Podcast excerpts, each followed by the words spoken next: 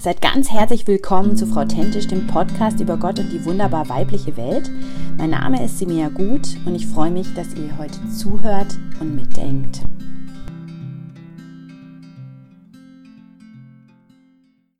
Herzlich willkommen zu einer neuen Folge von Frau Tentisch. Ich habe heute die Tamara Boppert bei mir zu Gast. Hallo Tamara. Hallo. Sie ist aus der Schweiz und ich mache ja immer so eine kleine Vorstellung von den Leuten. Jetzt ist es aber so, die Tamara und ich, wir haben uns bisher nur per Zoom getroffen. Ich kenne sie nicht so gut, aber was ich schon gemerkt habe, ist, sie ist einfach echt eine super coole Socke, habe ich so gedacht. Also man lernt sie kennen und man denkt, ah ja, also die ist einfach cool, die hat was zu sagen. Ich habe so ein bisschen auch von ihr noch so Talks und Sachen angehört. Ich hatte sie vor Jahren mal in irgendwas gehört, weil die Miri Geister hat ja in der Folge über Frauen in Leiterschaft, hat sie gesagt, die Tamara musste unbedingt interviewen, die ist super. Und da habe ich eben jetzt noch gelernt, also du bist eine Musikerin, kommst auch aus einer Musikerfamilie, gell? In meinem früheren Leben mal, ja. Genau, ja. Aktuell mache ich nicht mehr viel Musik, sondern schreibe mehr, aber ja ich bin mit ganz viel Musik aufgewachsen. Das ist schon so, ja. Und du liebst Brockenstuben? Ist so, ja. Ja, was war dein bester Fund bisher? Oh, ich glaube, mehr als die Hälfte von meinem Kleiderschrank und meiner Wohnung ist aus der Brockenstube. Deshalb, ich kann mich nicht auf ein Ding einigen. Okay. Keine Ahnung. Ich habe die Hälfte meiner Dinge sind, glaube ich, Secondhand oder mehr. Ja, genau. Sehr cool. Dann hast du mal irgendwo gesagt, dass du 7 von 100 Punkte in Strukturiertheit hast. Das fand ich so lustig. Okay. Würdest du das immer noch so sagen oder ist es schon besser geworden? Nee, das ist kein Deut besser geworden. Das hat auch den Grund, das ist so eine Angabe aus einem Persönlichkeitstest. Ja, Birkmann heißt der. Mhm. Und das ist, glaube ich, eine unumstößliche Größe. Also ich muss mich anscheinend mit diesen 7 abfinden für den Rest meines Lebens. Ja, ja. Ich hab so eine niedrige, ich glaube sogar nur 4 oder so bei diesem stetigen Element, weil das ist auch, und das Schlimme ist, bei uns in der Familie hat es keiner, das Stetige. Das wir ist sagen immer, gut, eigentlich oder? Hätten wir noch ein Kind kriegen müssen, was das bringt, aber oh ja. Okay, okay. Genau. Dann habe ich noch gedacht, was ich auch ganz cool fand, was du gesagt hast, dass du besser im Tun bist als im Sein. Also das fand ich irgendwie eine coole Aussage und ich denke, da können viele sich einfach wiederfinden auch drin. Genau, also ich habe dann noch gedacht, das ist mir einfach zu wenig, was ich so einfach an Eindruck von mir weitergeben kann. Deswegen habe ich die Celine aus deinem Team angeschrieben und habe sie gefragt, kannst du mir mal einfach kurz sagen, die Tamara, was ist an der denn so speziell? Und dann hat sie gesagt, also über Tamara gibt es viel zu sagen. Sie ist ein Kreativling, sie schafft es, aus wenig etwas Schönes zu machen. Ich dachte, das passt sehr gut zu unserem Thema heute. Sie findet in jedem Brocki was Schönes und hat die Geduld, auch nach dem Gold zu suchen. Sie ist überlegt und alles, was sie sagt, hat Tiefgang, lässt sich über das Leben, die Kunst und Gott nachdenken.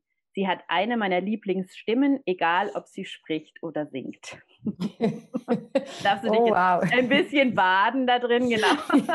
Danke, Celine, für die Blumen, okay. Eine Wahnsinnsansage von dir und von Celine. Da kann ich ja jetzt nur verlieren, oder? In den nächsten paar Minuten. Nein, das, genau. Wir sehen es, genau. Also, wir sprechen heute über echt ein spannendes Thema, nämlich Kreativität und Schönheit. Das ist vielleicht im ersten Moment, dass man denkt, ah ja, so typisches Frauenthema. Ich hoffe, dass es nicht so ist, dass ihr das Gefühl habt, ihr habt alles davon schon mal gehört. Wir steigen gleich steil ein. Tamara, sag doch mal, was ist für dich überhaupt Schönheit? Das ist super witzig, weil ich gemerkt habe, die Frage ist einfacher zu stellen als zu beantworten. Ich habe nämlich die genau gleiche Frage, habe ich im Rahmen von einem Künstlerfragenprojekt von Central Arts 11 Kreativen gestellt. Was ist Schönheit für dich? Und habe da ganz viel unterschiedliche Antworten gekriegt und merke jetzt, das zu beantworten ist sehr, sehr, sehr viel schwieriger, als diese Frage zu stellen. Mhm. Ich denke, für mich hat Schönheit was zu tun mit Gutem, mit Wahrem. Also ich merke ganz viele haben ja so das Verständnis, dass das Gegenteil von Schönheit zum Beispiel Hässlichkeit ist. Also, oder was, also dementsprechend Schönheit was ist, was gefällt oder ästhetisch jetzt irgendwie ansprechend ist. Und ich merke, für mich geht das nicht in diese Richtung, sondern es geht in diese Richtung, dass etwas für mich schön ist, wenn es Tiefe oder Wahrheit oder Gutes in sich trägt. Das geht natürlich jetzt so ein bisschen in eine philosophische Richtung. Aber ich habe mal gelesen, das fand ich super spannend für diese Frage, dass in gewissen Kulturen sprachlich der Ausdruck für hässlich böse ist. Also hässlich und böse ist dasselbe sprachlich. Das fand ich super spannend, weil dann ja im Gegenzug müsste ja Schönes das Gute sein, oder? Also wenn hässlich und böse dasselbe ist, sprachlich fand ich das echt spannend. Also deshalb geht das für mich, geht Schönes in eine Richtung von Gutem und Wahrem. Und wenn man es jetzt ganz genau nimmt, wäre für mich das Schöne eigentlich die Erscheinungsform, das Gesicht vom Guten und vom Wahren, oder? Also so wie es halt erscheint in unserer Welt, oder wo wir es, wie wir es sehen können oder hören können oder spüren können, das Tiefe, das Wahre, das Gute. Und dieses Gesicht, das, wie das daherkommt, die Erscheinung, das wäre für mich, glaube ich, Schönheit. Du hast ja 4 Töchter, gell? Ja. Wie alt sind die? Die jüngste, die ist 6 und die älteste, die wird 11 in einer Weile. Ah ja, okay, genau. Also ganz nah beieinander. Wie ermutigst du denn jede von denen, so ihre persönliche Schönheit zu finden und zu leben? Ich glaube, was uns wichtig ist, dass wir von Anfang weg, gerade weil das 4 Mädels sind, so eng beieinander vom Alter her, dass wir irgendwie auf die Vielfältigkeit, auf Unterschiedlichkeit setzen, dass sie von Beginn weg spüren, da ist keine Norm, der es zu entsprechen gilt, sondern da ist ganz viel Freiheit hoffentlich bei uns, sich selber so zu entwickeln, wie das eben in einem drin angelegt ist und nicht irgendwie sein zu müssen. Und das ist mein Versuch, da anzusetzen bei innerer Stärke, bei der Selbstwirksamkeit, beim Vertrauen in sich selbst. Natürlich versuche ich auch selber ein Vorbild zu sein und das vorzuleben. Das sind alles theoretische Ansätze, das ist mir klar. Es ist im Alltag eigentlich dann sehr viel praktischer und sehr viel weniger groß. Das hat ja dann mit ganz kleinen Dingen zu tun, mit Sätzen zwischendurch, mit der Art und Weise, wie ich selber über Dinge spreche, über mich spreche und so weiter.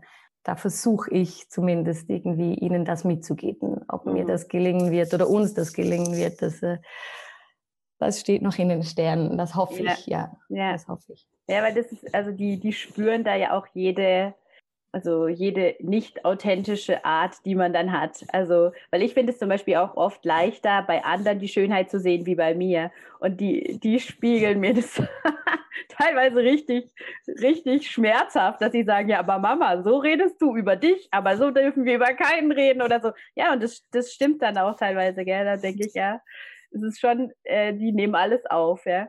Hast du das Gefühl, dass es auch dadurch, dass es jetzt so 4 unterschiedliche Wesen sind, die ja wirklich dann auch, ich finde, Kinder sind ja schon nochmal sowas, wo man so deutlich das auch sieht, die Unterschiedlichkeit, also dass es da wie nochmal so eine runde Sache auch gibt, weil jeder was anderes wahnsinnig Schönes in sich hat. Das vereinfacht die Sache schon. Sie sind so grundsätzlich vom Charakter sehr unterschiedlich und von den Interessen auch. Das vereinfacht natürlich das Bestärken. Du bist mit individuellen Stärken ausgerüstet und Gaben. Also das versuche ich schon, das ihnen mitzugeben.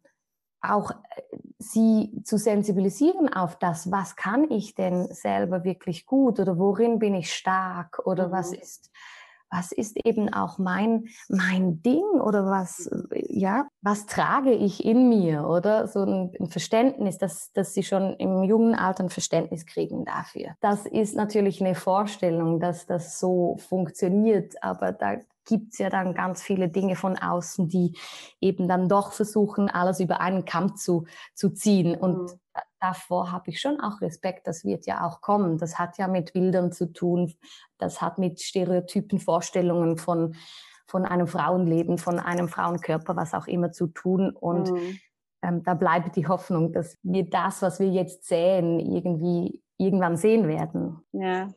Erzähl doch mal so ein bisschen von dir selber. Wie hast denn du Zugang zu deinem eigenen Ausdruck und auch zu einem Gefühl von Schönheit gefunden? Ich glaube, ich bin so von der Persönlichkeit her, von meiner Machart, sage ich jetzt mal, irgendwie affin für Schönes oder auch kunstaffin. Da bin ich natürlich dann sehr nah beim künstlerischen Ausdruck, sowohl selber im Erschaffen und im Kreativsein, als auch einfach im Erleben von Kunst.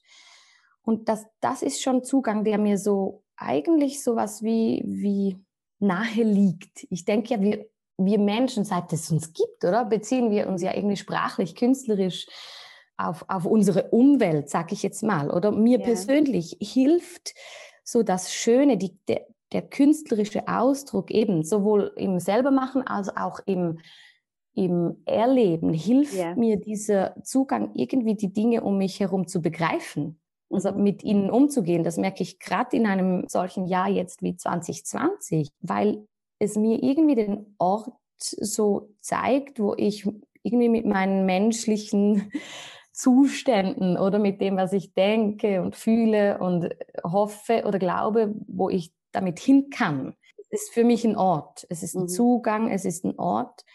Jetzt im Selbermachen, im Schreiben ist es für mich ein klassischer Verarbeitungszugang, wo ich merke, ja, da tun sich mir Wege auf, einfach weil ich durch den künstlerischen Ausdruck irgendwie meine Empfindungen, meine Beobachtungen irgendwo in eine Form bringen kann. So. Und das Ganze merke ich schon, das eröffnet für mich einen Raum, wo so Geheimnisse und Geschichten und Staunen irgendwie passieren. Und das ist für mich auch ein Zugang zu Gott. Das ist natürlich persönlichkeitsabhängig. Oder es gibt ja auch so verschiedene Wege der Spiritualität, sage ich jetzt mal, oder Zugänge. Und das merke ich, das ist bei mir natürlich alles sehr nah, weil ich dann auch Gott oft und stark darin irgendwie sehe, in diesem,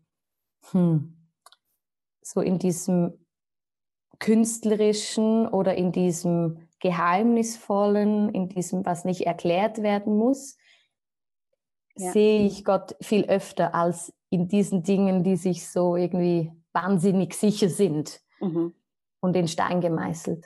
Ja, du hast in einem Talk vom ICF Schaffhausen, den werde ich auch noch verlinken auf der Homepage, mal gesagt, Schönheit eröffnet einen Weg zum Nonverbalen. Möchtest du das mal erklären, was du damit gemeint hast? Ich habe da auch, glaube ich, im selben Talk einen spanischen, glaube ich, Schriftsteller aus dem 16. Jahrhundert zitiert, das bringe ich immer wieder, der sagt, es ist das Vorrecht und der Charme der Schönheit, glaube ich, sagt er, Herzen zu gewinnen. Und das geht für mich in diese Richtung, diese Behauptung, dass es ein Weg zum Nonverbalen ist. Ich erlebe das so, dass ja Musik oder Kunst irgendwie Türen zu unseren Herzen öffnet, ohne vorher um Erlaubnis zu fragen. So sehe ich das. Also ein direkter Zugang ist zu unserem Innern, zu unseren Herzen, weil sie eben nicht am Kopf vorbei muss. Und so erlebe ich das oft, und das meine ich vielleicht mit nonverbal, dass sie nicht an unserem Kopf vorbei muss, also nicht so verkopft. Oft erlebe ich das, kennst du das, dass so nach einem Theaterstück zum Beispiel oder nach einem Tanz, da kommen dann oft die Leute und fragen nach bei den Kunstschaffenden, was war jetzt die Message von diesem Stück oder was war die Message von dieser Darbietung. Und dann denke ich immer so bei mir, das ist die falsche Frage, weil die Kunst, die spricht ja an sich eben in einer ganz eigenen Sprache. Also es ist die falsche Frage, nachher zu fragen, was will mir jetzt das Stück sagen? Ich hätte doch besser einfach während dem Stück, oder dazu ermutige ich, dass wir während dem Stück oder während einem Lied eben hinhören mit dem Herzen und den Ohren und den Augen, weil es gibt ja einen Grund, weshalb ein Tänzer tanzt und ein Schauspieler, sonst würde er ja eine Rede halten, sag ich oft, oder? Ja, ich habe auch schon ein paar Mal zurückgefragt, wenn Leute dann fragen, hast du das und das geweint oder so, habe ich dann zurückgefragt, hast du das und das empfunden? Weil dann, ja. Der andere hat vielleicht was ganz anderes empfunden und das ist dann auch ja. Weil im Endeffekt ist ja das, was es mit dir macht, wichtig und nicht unbedingt dann das, was der Künstler sich dabei immer gedacht hat. Weil meistens schaffen die Leute sogar noch zusätzliche Interpretationen. Und ist die sind genau. Eigentlich dann für einen selber, wenn sie die am Sagen, noch voll der Gewinn. Man denkt so, oh, habe ich nicht gedacht, aber ja, stimmt. Und das ist dann voll schön. Dann connectet man über sowas, ja. Das ist viel wichtiger, als wenn ich dann meinen Vortrag halte, was ich mir jetzt alles da super Tolles dabei gedacht habe, ja. Genau so. Und ich glaube, die Kunst, die soll ja auch nicht erklärt werden. Eben, das sehe ich wirklich, das ist...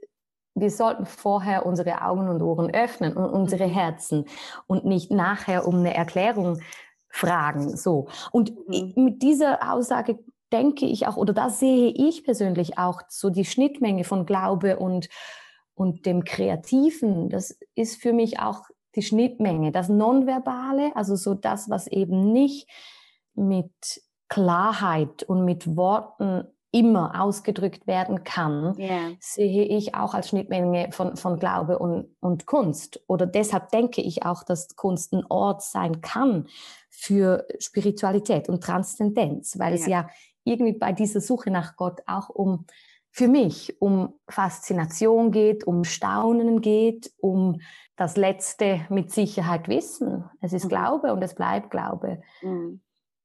So, dass ich glaube, das meine ich damit. Mhm. Genau.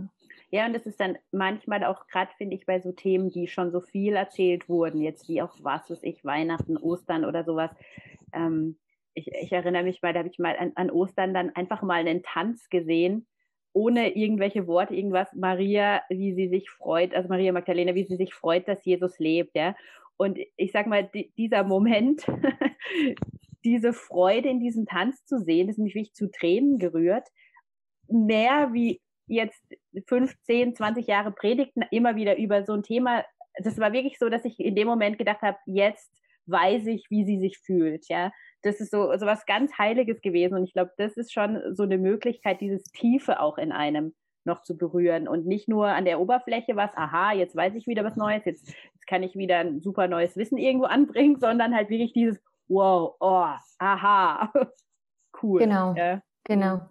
Das erlebe ich ganz oft eben, dass das dann nicht an meinem Kopf vorbei muss. Mhm. Ich bin natürlich auch so ein bisschen in gewissen Bereichen ein verkopfter Mensch, der sich viel Gedanken macht, und deshalb liebe ich dann auch, wenn das passiert, was du jetzt beschrieben hast. Mhm. Wenn es eben einfach ein paar Töne braucht, eine Bewegung oder von einer Tänzerin oder so, und dann bringt das irgendwie was wirklich tief in mir zum Klingen, was ich dann auch gerade im Moment jetzt ja nicht einordnen können muss, sondern einfach passieren lassen kann und da irgendwie im innerlichen irgendwie Gespräch bleibe mit Gott. So erlebe ich das, ja. Mhm.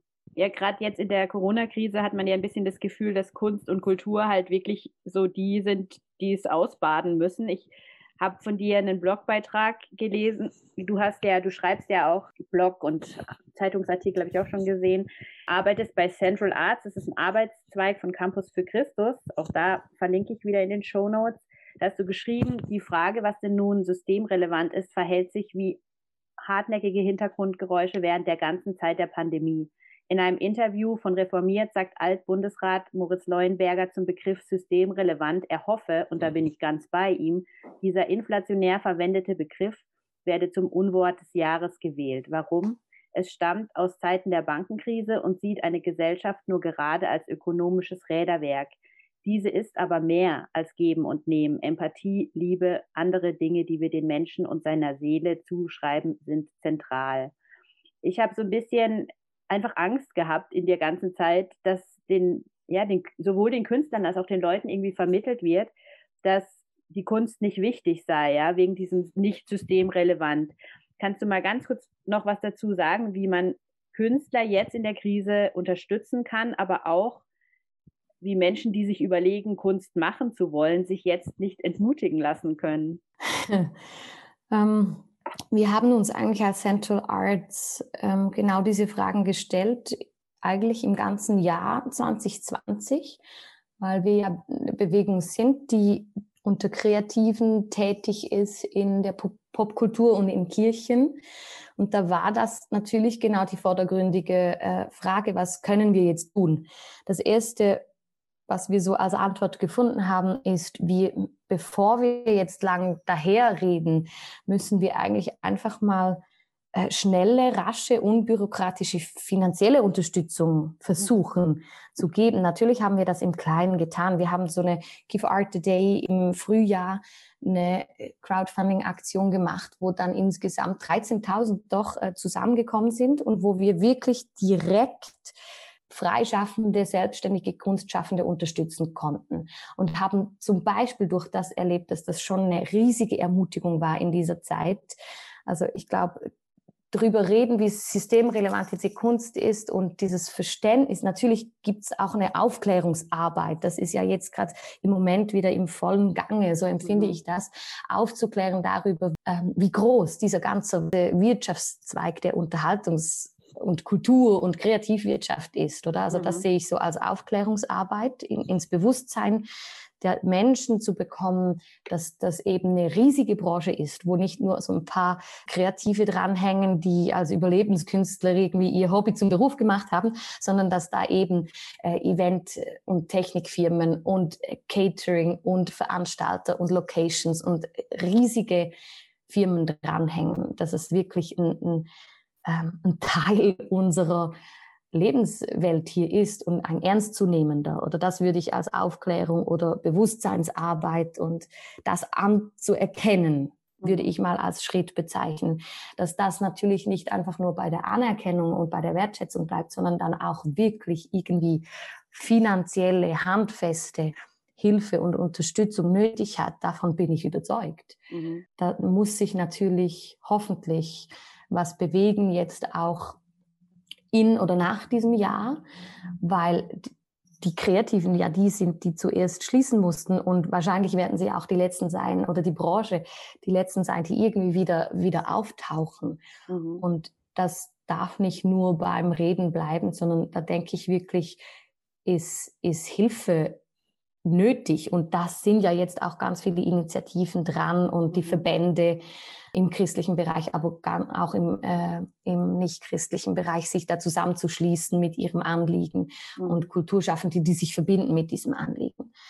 In den Kirchen habe ich das Gefühl, während Lernschritt schon auch, dass wir eine Sicht bekommen für den Wert von Kunst, eine Sicht dafür, dass eben die Gaben von Leuten, die davon leben, nicht einfach gratis sind, nur weil wir das von unserem Konzept her irgendwie so gewöhnt sind, dass da jeder einfach und jede mitmacht und nichts dafür verlangt. Das denke ich, das wäre ein Lernschritt in der christlichen Szene, dass wir da Unterschiede machen und Menschen eben unterstützen und eine Sicht dafür kriegen, wenn Kreative von ihrem Schaffen leben, dass wir da anders damit umgehen müssen. Und auch hinhören, also das hätte jetzt nichts mit Geld zu tun, oder da wirklich eine Sicht haben dafür, dass eben Kunstschaffende, wir sagen immer bei Central, Kunst kommentiert das Leben. Also ich sehe das so, dass Kunstschaffende ja irgendwie jetzt gerade in Zeiten wie diesen so ihre Seele in den Wind halten und spüren, woher weht jetzt der Wind. Gesellschaftlich, individuell, was auch immer. Und dieses Empfinden dann in ihre künstlerische Form geben. Und da, glaube ich, sind sie ja dann auch, das hat auch was Prophetisches, wo sich's eben lohnt, hinzuhören und sich dafür zu interessieren, für diese künstlerische Sicht. Also dann wirklich auch Räume zu schaffen, in unseren kirchlichen Konstrukten Räume zu schaffen, eben dann dem zuzusehen oder dem zuzuhören oder dahin zu horchen. Und das hat natürlich ganz viel mit Wertschätzung zu tun, mit dem Stellenwert von Kreativen in den Kirchen, im persönlichen Miteinander, jetzt auch als Kunstnetzwerk, merke ich, da ist jetzt gerade in dieser Zeit ja auch einfach Ermutigung nötig. Und das kann auch mal einfach ein banales "Wir brauchen euch" sein, oder? Ja. Also hör jetzt nicht auf in deinem Kunstschaff. Das braucht es schon, die Ermutigung auszusprechen, was ihr in euch trägt. Das ist ein wertvoller Beitrag und die Welt braucht den, auch wenn davon jetzt niemand lebt oder stirbt. Mhm. Also das ist ja, ich kann das nicht direkt vergleichen mit anderen Jobs, die jetzt über Leben und Tod entscheiden in solchen Zeiten, oder? Aber das ist ja nicht minder relevant, oder? Ja. Mhm. Ich habe auch noch gedacht, so grundsätzlich, ich habe jetzt oft angefangen, auch zum Beispiel Bücher von jetzt deutschen Autoren oder so direkt über die Autoren zu beziehen, ja, die Musik direkt über Leute zu kaufen und so. Einfach auch das sind so kleine Schritte, wo, wenn das halt jetzt einfach 10.000 Leute machen, macht es natürlich dann wirklich auch einen finanziellen Unterschied, wo man gar nicht drüber nachdenkt. Man denkt, ach ja, die haben ein Buch geschrieben, die kriegen eh das Geld. Aber dass es natürlich ein ganz anderer Betrag ist, wenn man es über sie bezieht etc. Also das sind so kleine Sachen, finde ich, wo einfach, wenn jeder mal anfängt, drüber nachzudenken, muss ich Amazon mein Geld geben oder gebe ich halt jetzt dieser Sängerin oder diesem Autor oder so, ja, diesen Beitrag, dann glaube ich, würde jeder sagen, ja, ist doch klar, ich gebe es lieber dem Autor, aber man denkt darüber nicht nach. Also du hast jetzt auch noch gesagt, eben, dass man die Leute ermutigen soll. Also würdest du da jetzt sagen, einfach, wenn man irgendjemanden toll findet, sich trauen, über Instagram, über eine E-Mail oder so, einfach mal schreiben, hey, was du machst, hilft mir, ermutigt mich, fordert mich heraus, mach weiter, fertig. Unbedingt. Warum nicht? Ja. Also das kommt natürlich immer darauf an, wie viel Beziehungen man in welche Richtungen hat, oder? Mhm. Aber warum nicht auch mal so? Mhm. Ich glaube wirklich, es ist wichtig zu hören, für die jetzt dran sind, was damit passiert mit ihren Illustrationen, mit ihren Songs. Das ist wichtig zu hören, wo landet das und was löst das aus oder was bewirkt mein kreatives Schaffen, was ich einfach irgendwo in die Welt heraus sende. Mhm. Auf jeden Fall, weshalb nicht Feedbacks geben oder sich einfach mal melden. Genau solche Zeilen könnten ja ein "Wir brauchen euch" sein. Mhm. Ja, und das ist dann so konkret. Ich habe auch vor kurzem sowas erlebt, da hatte ich ein Theaterstück geschrieben, jemand anders hat es einstudiert und sich überlegt, wen er dafür anfragt, und irgendwie ein paar Wochen später hat die das dann schlussendlich gespielt hat, die mir eine Sprachnachricht geschickt und gesagt, hey, ich muss mit dir telefonieren, muss dir erzählen, und dann hat sie gesagt, das war genau meine Situation, dieses Theaterstück. Und ich wusste davon nichts, ich hätte aber auch nicht sie gefragt, und jemand anders hat aber dann sie gefragt, die wusste auch nichts von der Situation, und so war das irgendwie für sie, dass sie gesagt hat, das war wie so ein Moment, dass ich gedacht habe, aha, Gott sieht mich jetzt in der Situation, und die ganzen Gedanken, die ich mir mache, muss ich jetzt hier darstellen, und es hilft mir in meinem Weg so, ja, und das war so was so Konkretes, das werde ich einfach nie vergessen, und da denke ich eben manchmal, das ist dann auch so, dass man ruhig konkreter in dem Feedback sein kann. Und wenn sowas dann passiert, sich nicht schämt und nicht denkt, oh nee, das will die eh nicht wissen oder die kriegt 1000 Nachrichten oder sowas, ja, sondern einfach dann sagen, ich mache das jetzt, und ey, das war für mich, der ganze Tag war so, yeah, irgend so ein unwichtiges, also weißt du, für mein Gefühl, so ein kleines Stückle da für so einen Gebetsabend, habe ich null gedacht, dass irgendwas mega Cooles damit passieren kann, und so war das halt so, aha, stimmt, das ist der Aspekt nochmal, ja, der Ewigkeitswert oder was auch immer du, genau. Ich fand das auch so cool in dem Blogbeitrag, den dein Kollege da geschrieben hat, der Jonathan Schmid. Wenn wir als Christen aber überhaupt nicht in Erscheinung treten, wird den Menschen die Gelegenheit verweigert, unsere Perspektive zu untersuchen. Und der Johannes Hartl hat mal in einem Vortrag über Schönheit auch gesagt, dass er immer das Bedürfnis hatte, er wollte so ein großes Bild irgendwo hinsprayen, aber er wusste gar nicht, mit was, also was die Message sein sollte. Also er wollte was sagen, aber er wusste nicht, was er inhaltlich sagen wollte.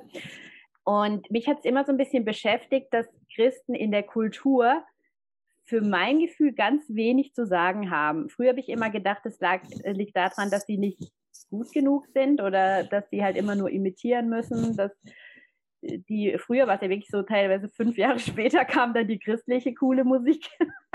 Jetzt ist es ein bisschen schneller geworden, aber ich habe jetzt auch immer wieder gehört, dass halt christliche Künstler ihren Glauben eigentlich eher nicht thematisch bringen wollen, weil das für sie ein Nachteil ist.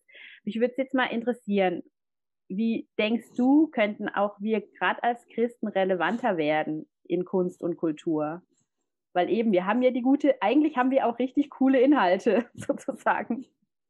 Voll der Vorteil. Eigentlich müssten wir uns nicht verstecken. Mhm. Ist genauso. Also ich empfehle wärmstens den Blog, dreiteiligen Blog, den Jonathan geschrieben hat darüber. Er hat sich wirklich ausführlich Gedanken gemacht über genau diese Frage. Ja. Jetzt so in wenigen Worten vielleicht würde ich mir auf jeden Fall mehr Mut wünschen. Das klingt natürlich einfach plump, wenn das jetzt so daherkommt. Aber ich würde mir wirklich mehr Mut wünschen, da neue Wege irgendwie zu sehen und zu erleben, wie Kreative ihren Glauben und ihr Schaffen irgendwie vereinen. Da kommt natürlich immer dieses Argument, was du jetzt auch gesagt hast, dass eben genau das ein Marktnachteil ist und dass es ein absolut unberechenbares Risiko ist, wenn ich öffentlich versuche, irgendwie meine Inspirationsquelle, meine christliche Ressource und mein künstlerisches Schaffen irgendwie zu verbinden und das öffentlich zu machen. Und da bin ich natürlich auch in einem gewissen Grad zurückhaltend. Also ich will natürlich niemandem vorschreiben, wie und ob überhaupt das passieren soll öffentlich. Aber ich würde mir wünschen, dass sich am System, was ja eigentlich das Problem ist, oder dass es eben ein Marktnachteil sein kann oder effektiv ist, hat ja zu tun mit dem System. Mhm. Und dass sich daran was ändern würde, für das bräuchte es ja genügend mutige Menschen, die einen Weg finden, wie sie eben das für sie passend herausfinden. Wie kann das für mich gelingen, dass ich nicht verschweige, woher ich komme, oder dass ich nicht verschweige, wie ich zu dem komme, was ich tue, oder was mein Glaube für eine Relevanz hat in meinem Leben, und wie ich das irgendwie in ein stimmiges Miteinander bringe. Und da fehlen uns, glaube ich, so die Wege, fehlen uns die Beispiele, wie könnte das irgendwie fröhlich, entspannt passieren, oder? Und da gibt es ja auch kein Rezept, wo man einfach sagen kann, okay, mach's doch so. Mhm. Das ist natürlich ist das eine schwierige Aufgabe, dass dann individuell passend und irgendwie auf eine clevere und auch qualitativ gute Art und Weise irgendwie zu tun. Und doch stimme ich wirklich mit diesem Anliegen auch von Joni im Blog überein, dass wir, glaube ich, wieder mutig versuchen dürfen, auch Gott irgendwo hinzustellen, wieder auch in ein Zentrum hinzustellen, was dann, damit wir eben den Menschen um uns herum überhaupt die Chance geben, sich mit unserer Perspektive auseinanderzusetzen, oder? Mhm. Ob sie dann diesen Gott aus dem Zentrum wieder wegdrücken oder ob sie ihn ignorieren oder ob sie die Tatsache doof finden, dass wir ihn irgendwo in ein Zentrum rücken, unserer Geschichte oder unseres Schaffens oder was weiß ich.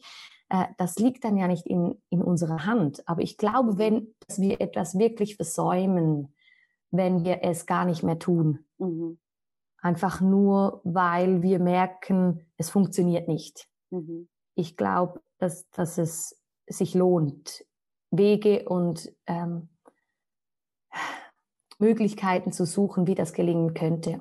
Und das denke ich nicht, dass sich das lösen lässt mit einem Projekt, sondern ich denke auch, dass das ein Herausfinden sein kann, das einem ein Leben lang beschäftigt als kreativ Schaffender Person und glaubende Person, das irgendwie in Einklang zu bringen. Und da braucht es ja manchmal auch ein mutiges Ausprobieren, und dann zu merken, so geht es irgendwie nicht oder so stimmt es nicht oder so. Das muss sich ja schon auch so irgendwie anfühlen, authentisch und gut, dass ich das überzeugend bringen kann. man hat das Gefühl, das ist schon noch ein bisschen was, was jetzt bei vielen so Jüngeren wieder normaler wird. Also da staune ich dann manchmal mit manches so Spoken-Word-Sachen oder so ganz junge Musiker, die dann irgendwelche Sachen hochladen, die dann wahnsinnig ganz geistlich sind, sage ich jetzt mal. Also ich kenne das wirklich noch ein bisschen anders jetzt von meiner Generation. Da war das.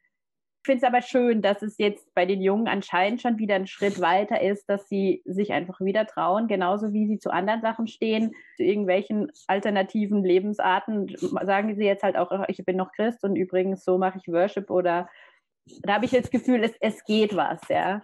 Und bin gespannt, wie das noch weitergeht. Jetzt ist für mich aber noch... Fall, schön. Ja. Das ist ja schön zu beobachten, oder? Denn ja. Ich denke, dass es ja auch sowas wie ein USP ist, den wir, wo wir echt auch uns selber eigentlich beschneiden oder die Möglichkeiten beschneiden, wenn wir diese christliche Ressource nicht als solchen sehen, als Ressource irgendwie versuchen anzuzapfen, oder? Ja. Und dann noch mit dem Hintergrund, dass Gott die Kreativität in Reinform ist, ja. Und wenn man an ihn angeschlossen ist, ja nochmal wirklich so eine Quelle hat, die man anzapfen kann. Also das ist ja eigentlich ein Geschenk. Also genau. Jetzt ist es vielleicht so, dass ihr euch als Hörerinnen zu Hause setzt und denkt, ihr seid kein Künstler, ja, ich bin, also ist alles schön, was sie sagen, aber was hat es mit mir zu tun? Da würde ich gerne nochmal deine Definition von Kreativität hören, Tamara. Sagst du uns nochmal, wie du Kreativität definierst? Ich versuche das in ein paar Worten zu machen und mir das gelingt. Der Martin Schleske, Geigenbauer, Künstler, Schriftsteller, hat in einem Satz gesagt, Gott ist kein Konstrukteur, sondern Schöpfer. Und das hat mich bewegt, dieser banale Satz, diese Tatsache, Gott als Künstler, als Gestaltender, als Erschaffender. Und da mache ich eine total banale Herleitung. Dass der Mensch im Ebenbild Gottes geschaffen ist, heißt ja, dass er diesen Teil eben auch in sich trägt. Diesen göttlichen Teil vom Schöpferischen und Erschaffenden. Und deshalb glaube ich, dass Kreativität das lebendige Potenzial aller Menschen ist. Und mit diesem Ansatz meine ich eben nicht, dass jetzt jeder ein Ausdruckstänzer, ein Hobbyfotograf ist, nur weil jetzt kreative Hobbys gerade irgendwie in sind.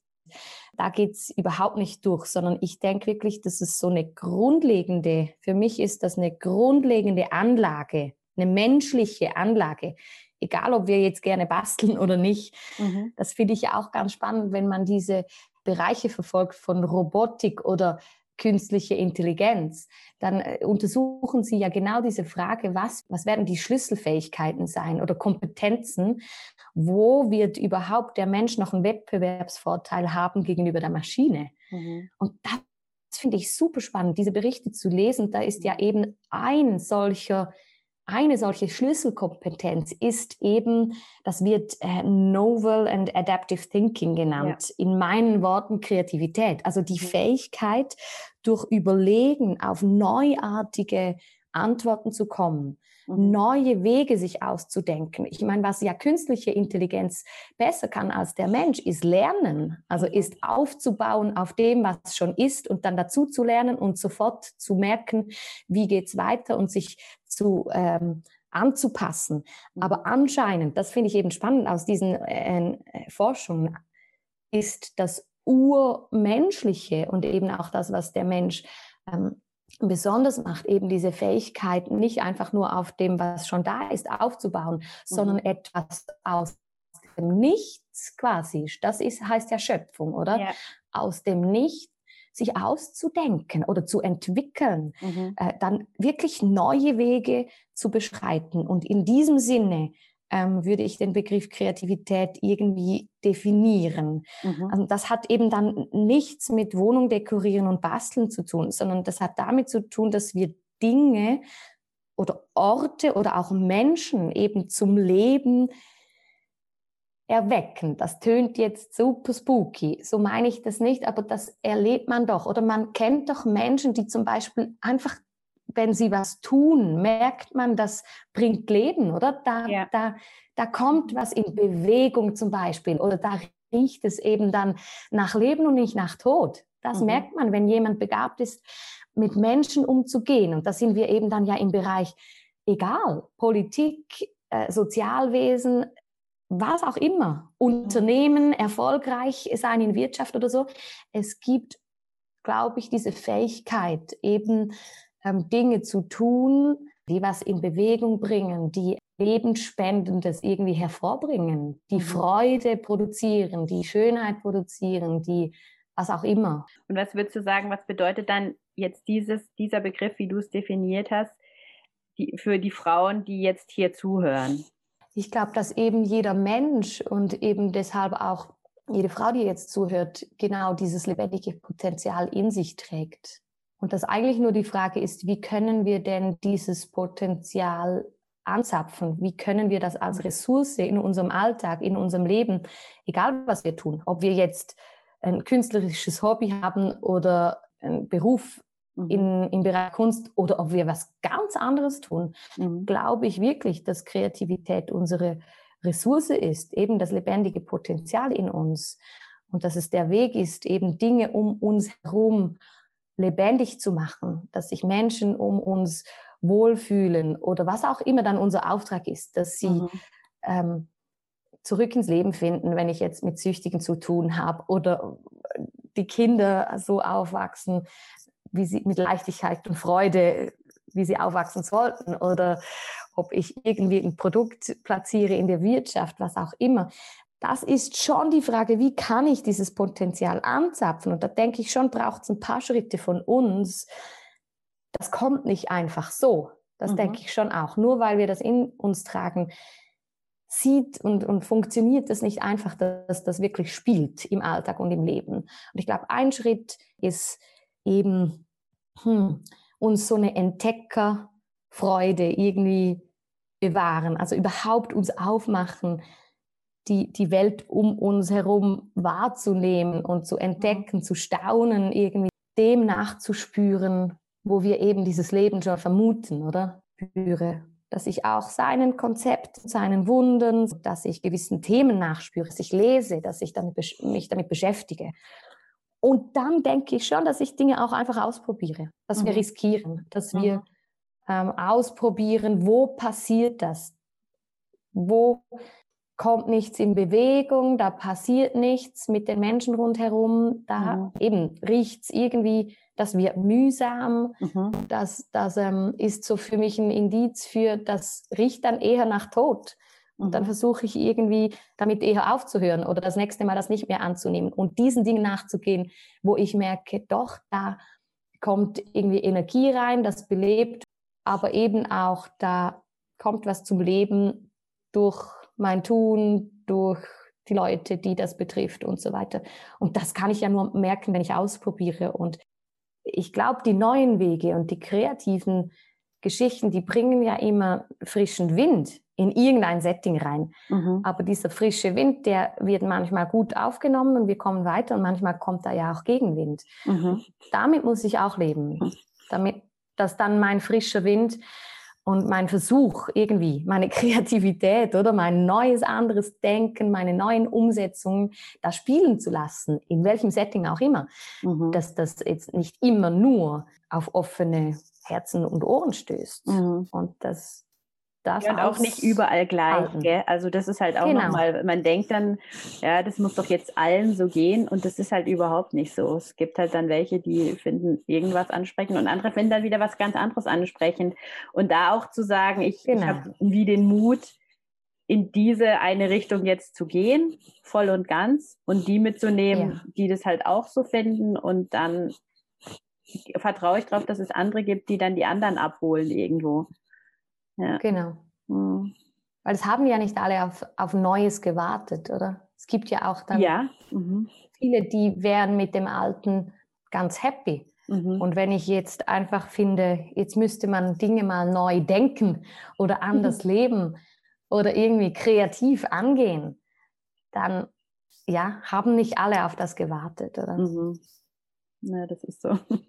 Das ist dann ein lebenslanger Kampf teilweise, dass man nicht dann ein Problem hat mit den Menschen, die dann eben nicht drauf gewartet haben, sondern einfach auch sagt, ja, die haben auch ein Recht, in ihrem Alten zu laufen. Und was ich einfach noch euch Hörerinnen gern mitgeben will, ich finde es einfach so wichtig, dass ihr einfach diese Stimme bekommt, ja, und das, wir haben schon darüber geredet, als Frau leiten, als Frau predigen, ich glaube, die Sachen, aber ich denke, wir können einfach auch alle miteinander prägen, mit anderen Sachen, die wir einfach toll können und eben dieses Lebensspendende, was die Tamara gesagt hat, kann in den unterschiedlichsten Bereichen sein, und ich glaube, das, was euer Herz oder eure Berufung auch ist, das kann auch jederzeit noch kommen. Ich fand das so spannend. Mein Papa, der war ganz lange Geschäftsführer von der Schule, und der hat dann, als er also ein bisschen vor seiner Rente, hat er angefangen zu malen, und dann hat er aber auch richtig hardcore die Kurse überall besucht und